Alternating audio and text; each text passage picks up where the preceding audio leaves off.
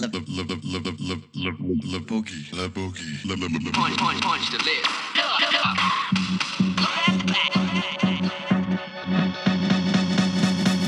la boogie la boogie. So here's something a little different.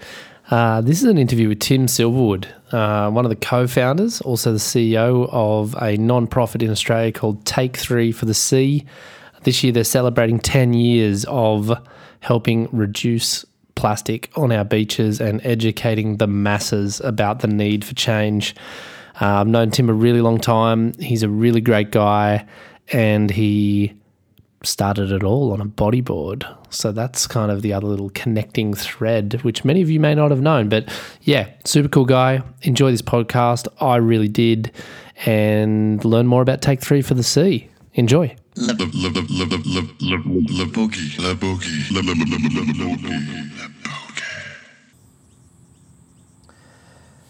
A very warm welcome to the podcast, Tim Silverwood. Thanks, mate. Nice to be here. It's nice for me to be here. Um, we're sitting in the um, in a in a quasi public space in Australia. It's uh, what is it again? It's technically council. It's a council reserve that Yeah. backs onto a few properties, Yeah. but that has no public access. yeah. Which would be a bad thing were it not for the fact that our little cottage just happens to sidle up next to it. So I, I, appreciate it. Yeah, yeah, we're, we're happy with this public space and we'll use it. We'll use it. Uh, in this podcast episode for the listener, we're gonna, I'm going to really go into a different space uh, for a change. And I'm, I'm talking to Tim Silverwood, who is the uh, co founder or founder. You, there were other founders, yeah? Yeah, co-founder. Co-founder? Three of us, yep. Yeah, of Take Three, um, which is an environmental initiative uh, which started in Australia, but I'm not going to do the explaining of this initiative. Um, I'm going to let the co founder himself, one of three of Take Three, tell you all about it. So, what is Take Three? Yeah, Take Three, we're an environmental organisation, um, but we're really known for this simple call to action that encourages people to take three bits of trash when they leave a, a special place. So often that's seen as beaches, take three when you Yeah. leave the beach, but we, um, we recognise that the ocean is downhill from everywhere. So if you're on a mountaintop, if you're in a city, no matter where you are on our planet, we're encouraging people to recognise that picking up that plastic is something simple we can all do to stop it getting into the oceans and waterways, whereas we know it has a disastrous impact on wildlife. So that's the call to action, but then we're, as an organisation, we're very focused on uh, education and participation. Yeah. So we go into schools and surf clubs and we work with communities to get people uh, on board with the very complex solutions to solving our waste crisis. And and with this um, these complex solutions, what what are like? I mean, what are some of these complex solutions? Like, I mean, what's some examples that are in your um, field of vision right now? The one that really is standing out is this idea of a circular economy. Uh-huh. And the circular economy is quite cryptic in its complexity, but the best way I think of looking at it is just recognizing that the economy of stuff that we currently operate in is very linear. We're hmm. taking resources from the earth, we're using non renewable energy to make, sell, and transport this stuff. And then it comes through human hands very rapidly before being disposed of. Hmm. So it's no wonder that our oceans are filling up with trash and our landfills are overflowing and we're burning all this stuff because it's linear. It's hmm. designed to be thrown away. Yeah, So how can we shift that to much more circular systems where hmm. in nature, we're surrounded by nature right now. Yeah. Everything here is growing and dying and returning back to systems in these perpetual cycles. So hmm. let's learn from Mother Nature. Yeah, let's learn. A really nice kookaburra just perched itself on a tree above us as well, which is kind of like it's about as Australian as it gets. it's probably gonna start I hope it laughing at you does. I want it to start laughing. I'd like that to come in the background, but we'll see. We'll see. Um, with a with a, a non-profit, you are a non-profit. Mm-hmm. Um, how did the um, how did Take Three kick off in the very beginning? What's the origin story?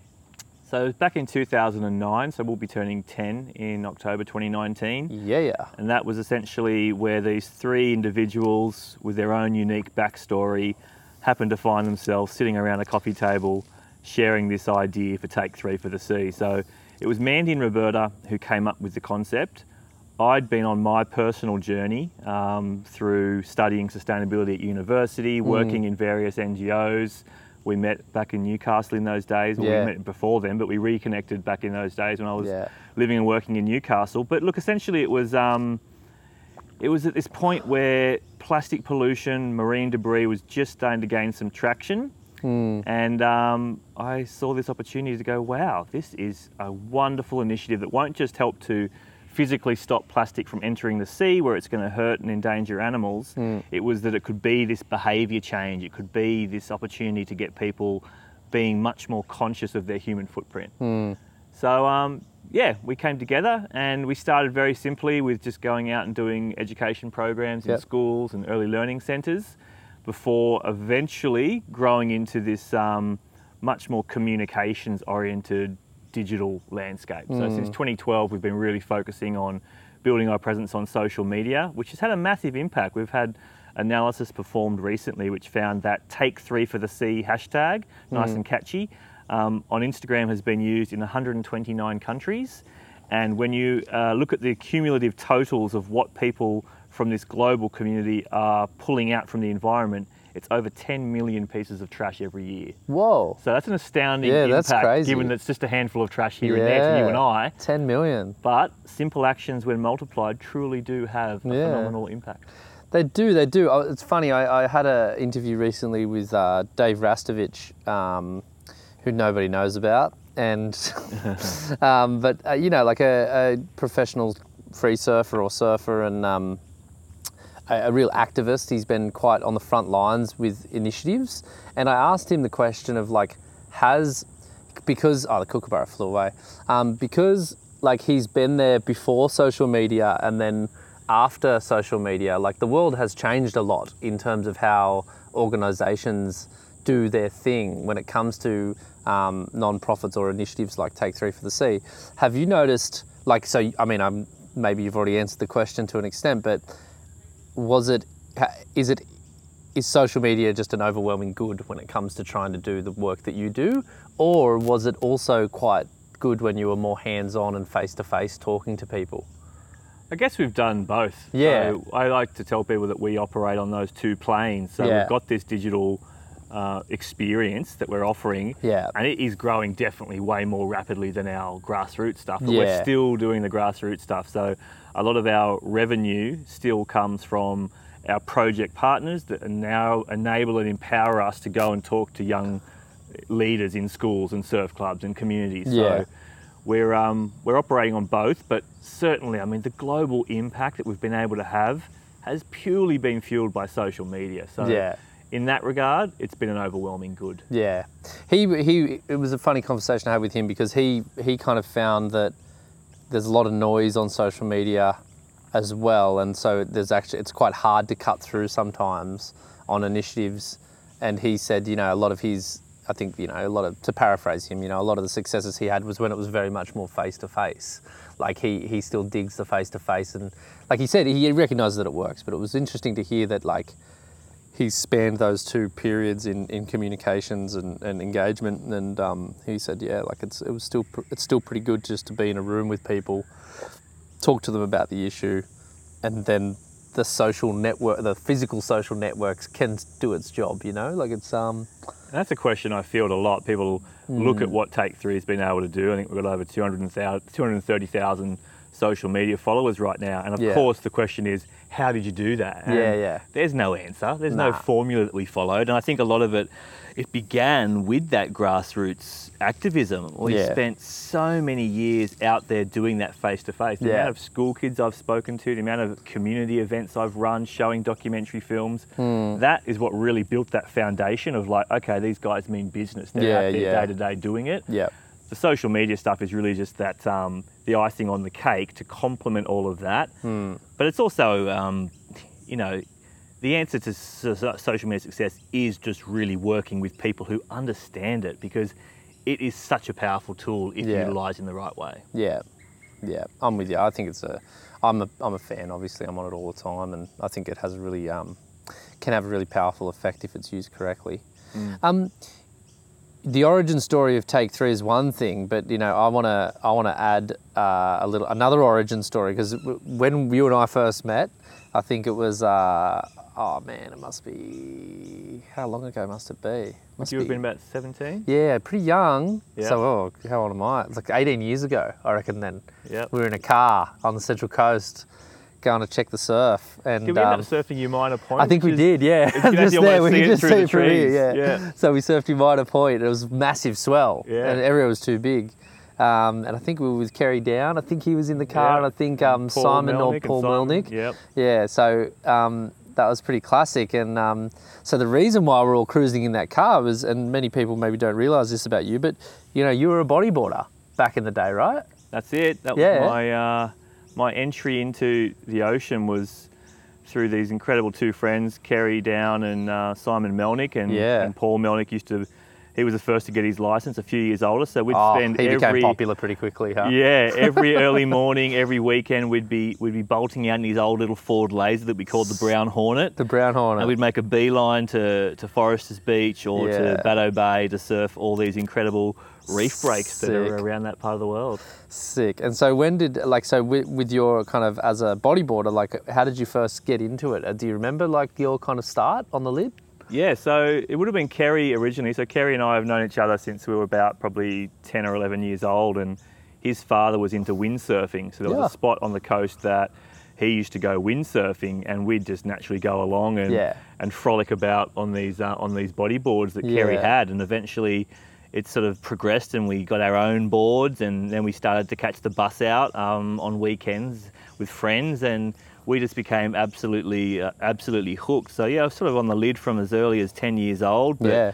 probably around those years of, of 14 to, to 18 was when I just really fell into it and we'd just froth out going and chasing every swell trying to surf the uh, the craziest ledges we could throw ourselves over. yeah, over. yeah. And there's plenty of those on the Central Coast to to throw yourself over. And Kerry Down, maybe for those who don't know who this is, um, um, I'm a, he he was a well, he was one of the chargers on the Central Coast as well. I remember, like, and and he featured quite a lot in a few of uh, Ian Stewart's films, the Oceanic Images films back in the day, and um, he would just throw himself over whatever. Uh, like, he was fearless. He was quite fearless. Yeah. And um, now is, I think he may still occasionally get on the lid. Hayden Bunting was obviously another very Oh, influential totally, figure yeah, around yeah, them. yeah. But they also really successfully, those two made the switch across to stand up and um, Yeah. and really, really sort of showed incredible style and prowess on, on shortboards. But Yeah. I mean, Hayden, I think now is still, is he on the lid much? I think he just mixes it up, Mixes as it far as up, I can yeah. tell. Yeah, I think he's definitely still a fan. I've seen some good shots of Kerry um, at a few slabs, like definitely keeping. He's definitely in control of what's going on. Yeah, so like he's a it- charger. yeah, it's super interesting um, to see that. So so I mean, you mentioned Hayden Bunting um, as like was he maybe one of the guys that you, you guys looked up to back then, or is it more like who were the who were the guys that inspired you on a local level when you were bodyboarding back then? on the Yeah, look, Coast? um, Matt and Nick Rushton, Oh, yeah, yeah. Hayden, they were definitely the um, the premier chargers. Yeah. Um, obviously, the stand-up community up there was pretty powerful with guys like Jughead. yeah, Jughead, um, man, and, and some other real charges. chargers. Yeah. So, look, that um, those years were, it was really, it was a rich little community, a rich little fabric, but there was also plenty of ego and pride involved, and Totally. that's what drives people to charge. Like, I'll- Yeah, yeah. I'll never forget some images of, of, of the slab that we're both probably thinking of. Yeah, most. I'm not naming it. just pushing themselves so hard, but spectacular stuff. yeah, and like that wave in particular, um, yeah, it's been. Um, ah, we, I'd love to go back and try it out again because it's intense. It's so intense, and like it's one of those spots where you can get a nice little chip into it. And, and and get behind the peak and, and But get miss it the mate. chip in. yeah, but miss the chip in and you're just falling, you know. so it's um yeah, it's a pretty special spot and um and yeah, so I mean, looking back on that time when you were that young bodyboarder, were you an environmentally driven guy from an early age, or were you, or did this come later with like university education, kind of opening your eyes, or was it already there? No, big thanks to, to my mum and, and my stepdad. Mm-hmm. Um, what really gave me, I think, the the impetus to explore it further was growing up in nature. So I grew up on 25 acres of bush, about 15 minutes from from those surf breaks that we're talking about. So Yeah, and Kerry was the same. He grew up on land, and so we'd be out riding bikes and motorbikes and hiking and just being in nature. And I think um, that was really formative for me because I realised that I was just a piece of the puzzle. Yeah. And so when that came across to being in the ocean, which at first was relatively new territory for me, I felt that same way. I felt like I was a, a visitor to this very exquisite um, system. So Yeah. when I saw bait bags, even as a teenager, I'd be paddling out past the Oh, waves and those picking little up a bloody bait. like a bag of prawns and stuff. Yeah, huh? exactly, like That's tweed cra- bait or whatever so- you'd tweed bait. Tweed bait. How iconic is that I know, branding? I know, I know. You'd paddle over to it. You, you might miss your spot in the lineup as a result, but it just felt like that's matter out of place. No one had told me about the consequences of that on wildlife. It was more just like that doesn't belong here. Yeah. And I'm going to go and take it out. Yeah, yeah. So I think I've got a lot of that very innate qualities, but it was certainly exacerbated throughout my even high school geography. Yeah. Some formative teachers Yeah. that brought the world into my mind. Yeah. Um, and then at university, you know, my sustainability studies were very much focused on the origins of sustainability and the various Yeah. philosophies, and I found that just so intriguing. It all started to make sense to me. Hmm. We, as a species, have to learn how to coexist with these millions and millions of other species that we don't really even know much about yet. Yeah. And then the icing on top of all of that was going and traveling and backpacking in my 20s, where I then got to see the problem firsthand. I got to see what millions and billions of people living on a continent could actually do in terms of the damage they could have. Yeah. What's the worst thing you've seen in terms of the the, the like just just breathtaking damage? Can you paint the picture? Yeah, I think, I mean, my aha moment, of which there are probably multiple, but was when I would have been 27 years old, uh, just done a nine month backpacking odyssey through Asia, and that culminated in the top of India, in Yeah. Kashmir. Yeah, And right. I was there to go snowboarding in the Himalayas. It was amazing. But I discovered that all the trash that was being generated in this small mountain village, of which probably 30% of the population at this time of year was Westerners, Uh-huh. was being picked up from all the hotels and guest houses and then just dumped over the side of the mountain. Oh, So even though I'd disposed of my rubbish in the bins in the hotel, right. it was now polluting the Himalaya because that's the system that they had in place.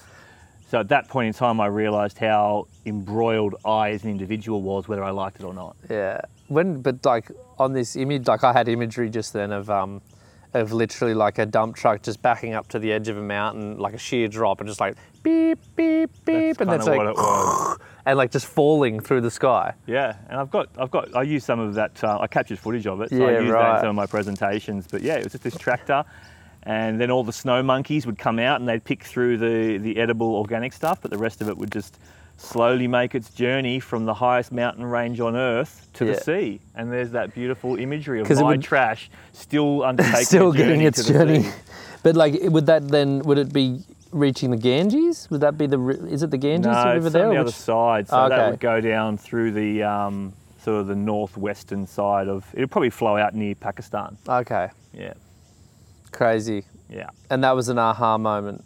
It was, it was. And I, I boldly thought that, and I fell in love with this place in, in Kashmir. So I went back three winters in a row. Yeah, right. And when I went back, I actually had these bold visions of transforming the waste structure there. So Yeah, that's cool. I tried to. What did you do? I met with all the development authorities. I got all the locals on board, and I said, "There's got to be a better way." And tried to make a documentary film about it. At Yeah. the time, I was really exploring storytelling for the Yeah. first time. Yeah. Um, but you know, eventually I realised that you know that's probably a little bit too much to try and uh, bite off. With How one old shot. were you? Like you would like 27, Yeah, okay. 28. All right. yeah.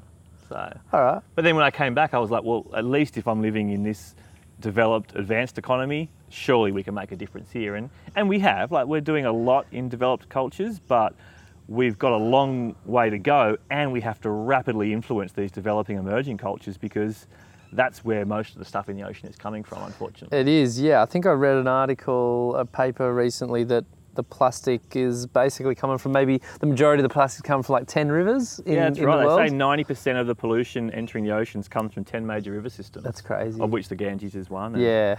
There's um, and that sort of feeds into. There's been a bit of controversy around plans to go into the ocean and clean it up. When if that similar technology and investment was, you know, attributed closer to the source, Yeah. then you're going to be able to be much more efficient with your stopping it getting into the ocean in the first place. I mean, I think it's that one of those um, discussions where, for me, it's not an either or. It's both. Like it, it's kind of like, yeah, sure, Boyan Slat is maybe who you, you're referring to with the, the big ocean cleanup thing. And I know that the world is essentially, um, I think there's two, I think there's two camps.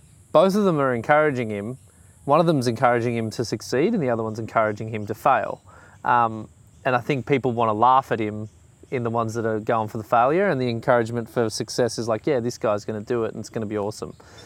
That's one side of it, and he's managed to pull in a lot of resources. Like, I mean, he's done a phenomenal job at actually attracting some very corporate level support.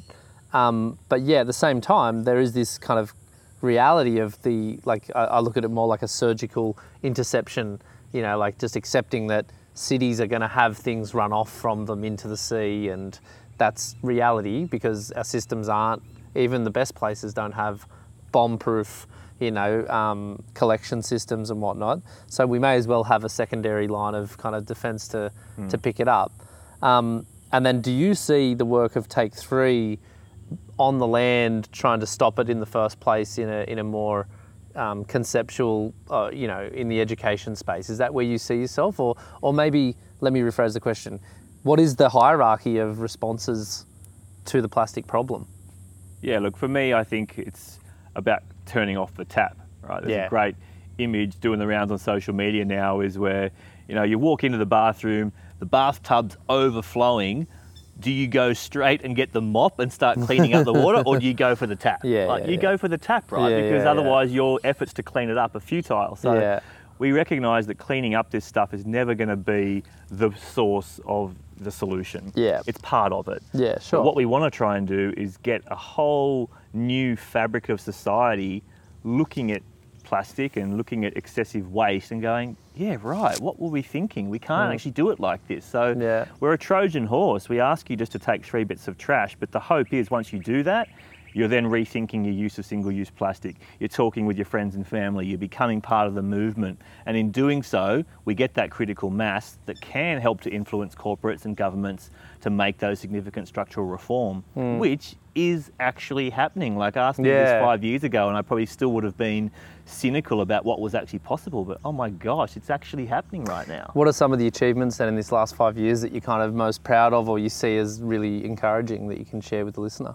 Yeah, definitely the way mass media has been able to work. So in the UK and Europe, they call it the Blue Planet 2 effect when Okay. David Attenborough's second in the Blue Planet series came out with a major focus on plastic pollution. Yeah. That led to mainstream broadcasters like Sky, saying Sky Ocean Rescue, and now there's incredible p- campaigns involving governments and corporations to really put this as a mainstream frontline. It's up there with climate change in many in many realms um, Yeah. and many countries. Similarly in Australia, the War on Waste series, absolute game changer. So all this sort of conversation was happening in these small microclimates, but suddenly it's just been exacerbated by mass media. Yeah. Um, certainly corporate leadership, they're all all the big corporates now are saying the right things. They all recognise that they can no longer dodge the plastic bullet. Um, and some governments, but I think in Australia here in particular, government has been far too slow to act, and I'm uh, definitely passionate about trying to increase the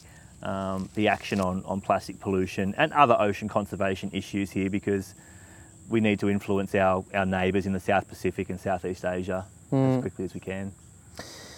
In your engagement with um, with governments in particular, I mean, you, you, you do sound quite critical of the Australian um, approach, but do you find that um, is it a left wing thing? Do they grab onto it quicker than the right wing, or or is it kind of like more opportunistic politics where like, hey, it will look good in this moment if we do something with Tim and actually make a decision here? Like, how have you seen the political ideologies interacting with this um, with this issue?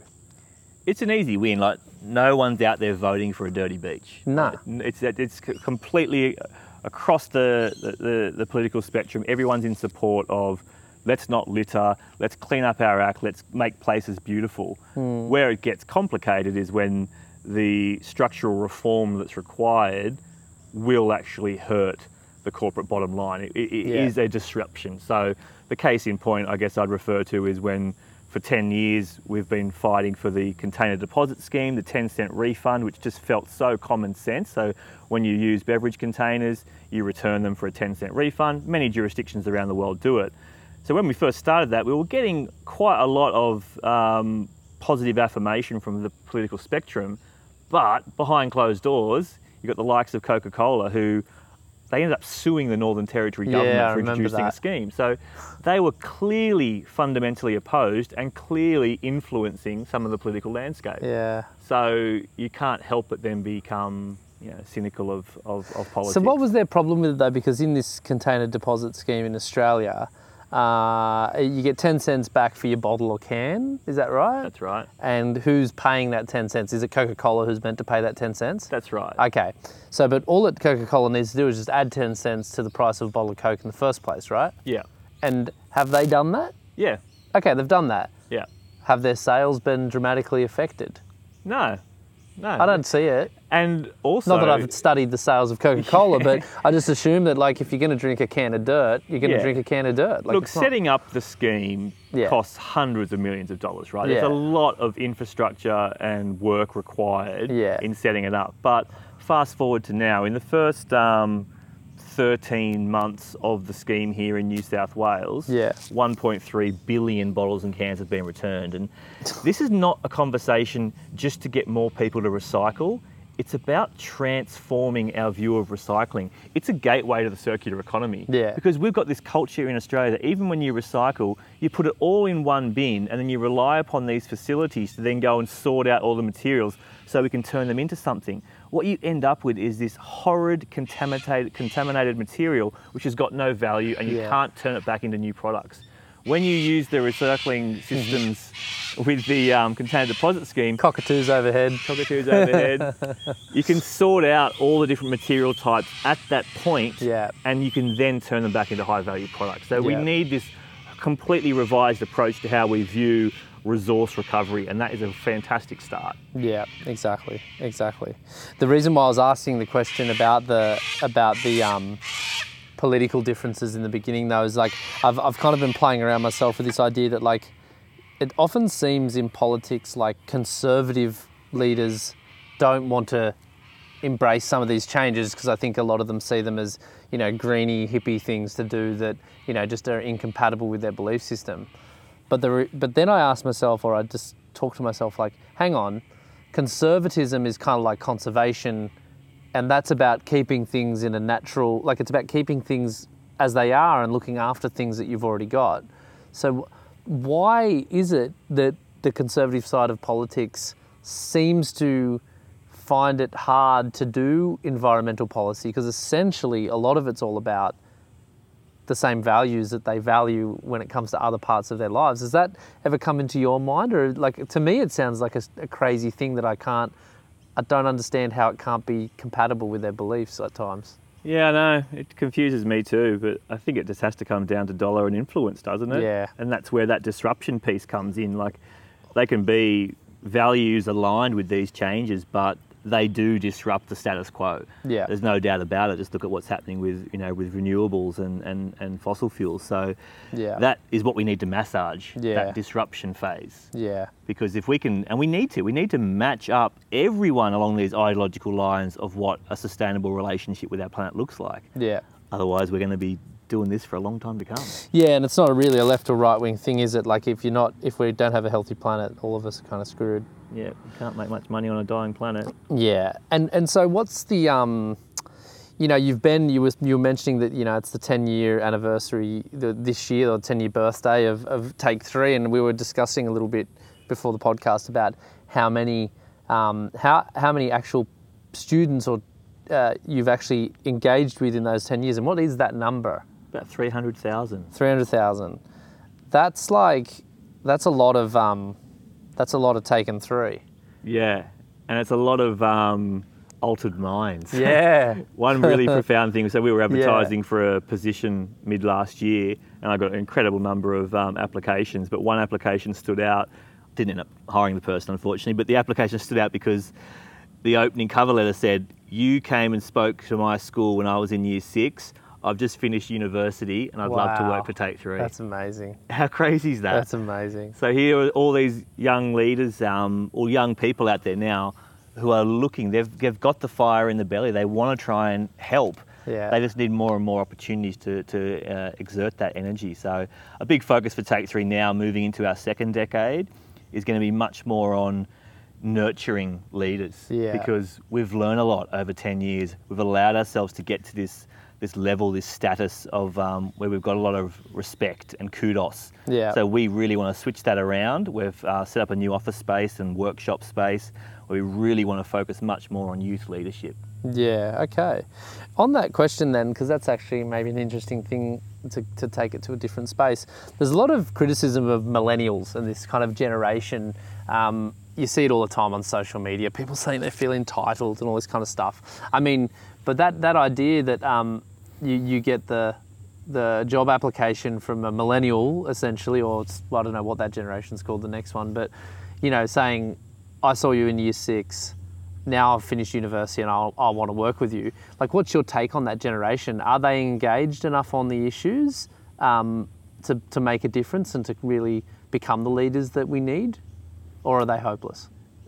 No, definitely not hopeless. I think, um, broadly speaking, I think they are they are fantastic and they get it. One of the things I love about the chance to go and talk to young people is when you illustrate this problem, the first thing that they want to do is just solve it in a very common sense, pragmatic approach. Okay.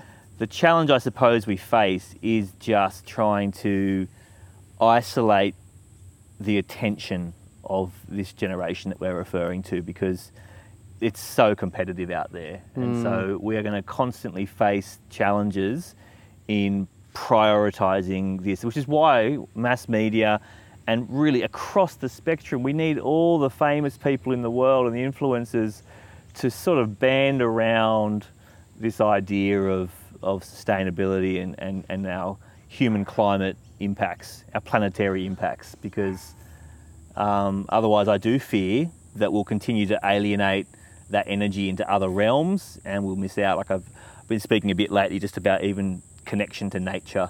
Yeah. Um, it's going to be really increasingly difficult. People growing up in urban environments with no connection whatsoever to the real, authentic, natural world that we occupy. Hmm. They're still living and breathing and eating and pooping stuff out. They're still animals, but Yeah. they're so far removed from the reality of what that being an animal actually is. Yeah.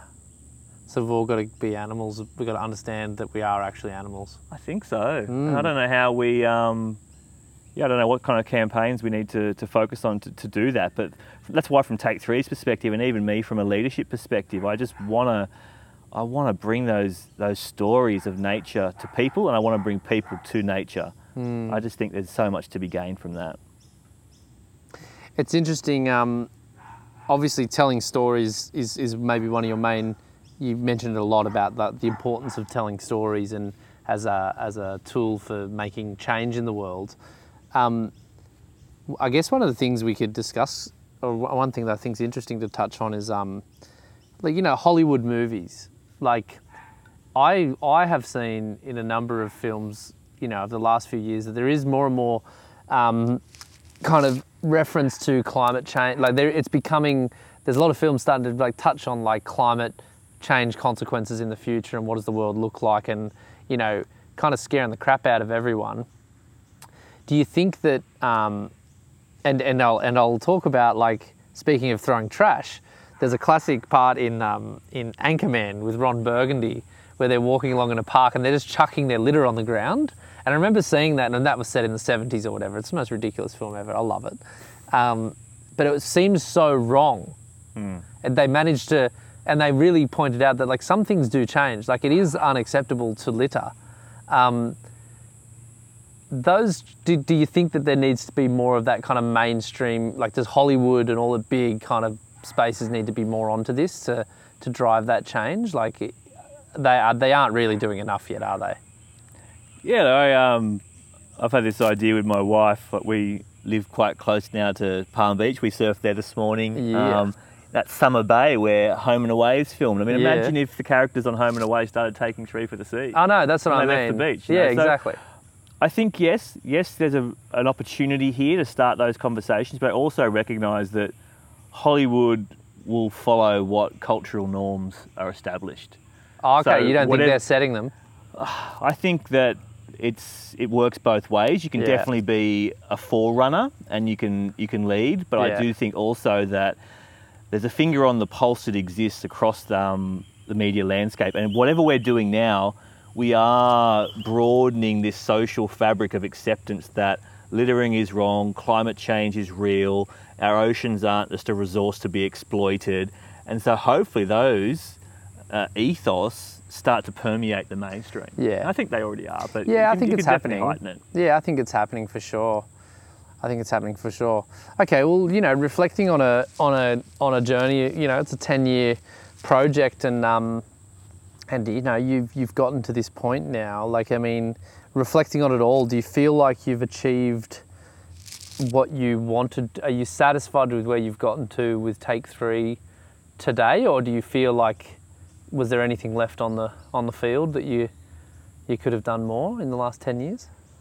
No, I'm so chuffed with it. Yeah. Um, and that really has probably only been realised in the last 12 months. There was, we even had to change our our mission and vision this last six months because we realised our old one, which is kind of That's great. that's the ideal, right? Every every charity's purpose needs to be to be obsolete, right? Do Yeah. whatever you can to achieve your goals, and so we've done a bit of a revision. Like we've got a long way to go. Like why shouldn't Take Three for the Sea be a movement that every single participant on this planet engages in? And it's not just about doing it and celebrating it by putting an image on social media. It's just about acknowledging the impact we have on our planet and being proactive and uh, uh, selfless in Yeah. that recognition by picking up trash, by refusing a plastic straw, by trying to find a way of supporting a, a more eco-friendly surf industry. I mean, all this stuff is part of this, um, you know, this movement of people. So,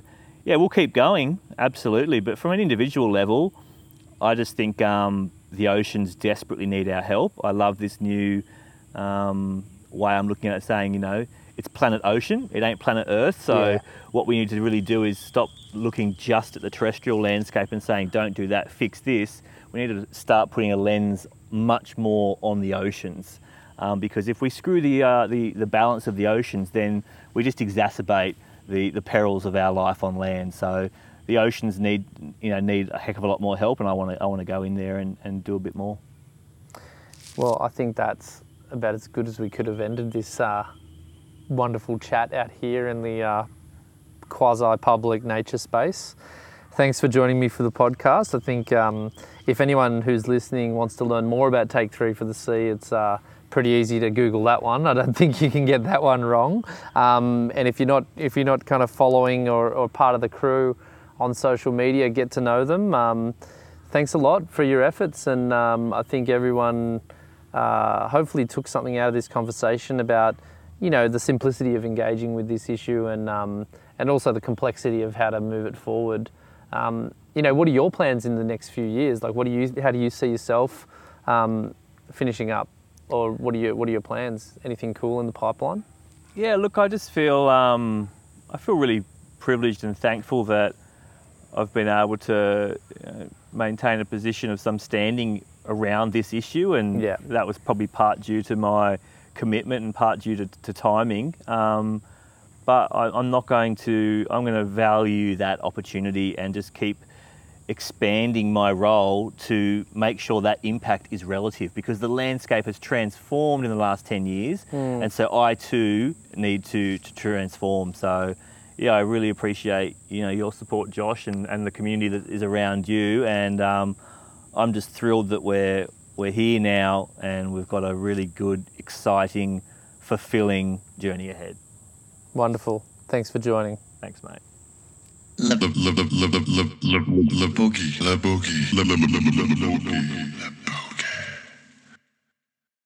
Well, if that conversation didn't inspire you, I don't know what the fuck could. Big thanks to Tim Silverwood, um, real gem of a man. Sorry, I'm still a bit crook he's a he's a great guy. He's been on a mission. He's um he's uh he's got actions that speak louder than words, and he's a bodyboarder. Hey, just like the rest of us. So um, you know, there's a few of us out there who are having a giving it a good nudge. And um, I think I hope that you learnt a lot about Take Three, about the mission, about some of the ideas that have driven it. Um, there's plenty of ways to get involved. The simplest one being just pick up three pieces of trash every time you go to the beach. Um, not a, not a crazy one, but um, if you want to learn more about Take Three, you can um, get to them by googling Take Three. Follow them on Instagram. They are taking donations as well. They are a non-profit, so they rely on donations and other um, types of um, types of giving whatever you want to call it, philanthropy. So if you feel like you can donate to the cause, by all means do it. Um, I loved that podcast. It was just the best. So huge thanks to Tim Silverwood for his time. And I look forward to another surf with you soon, buddy.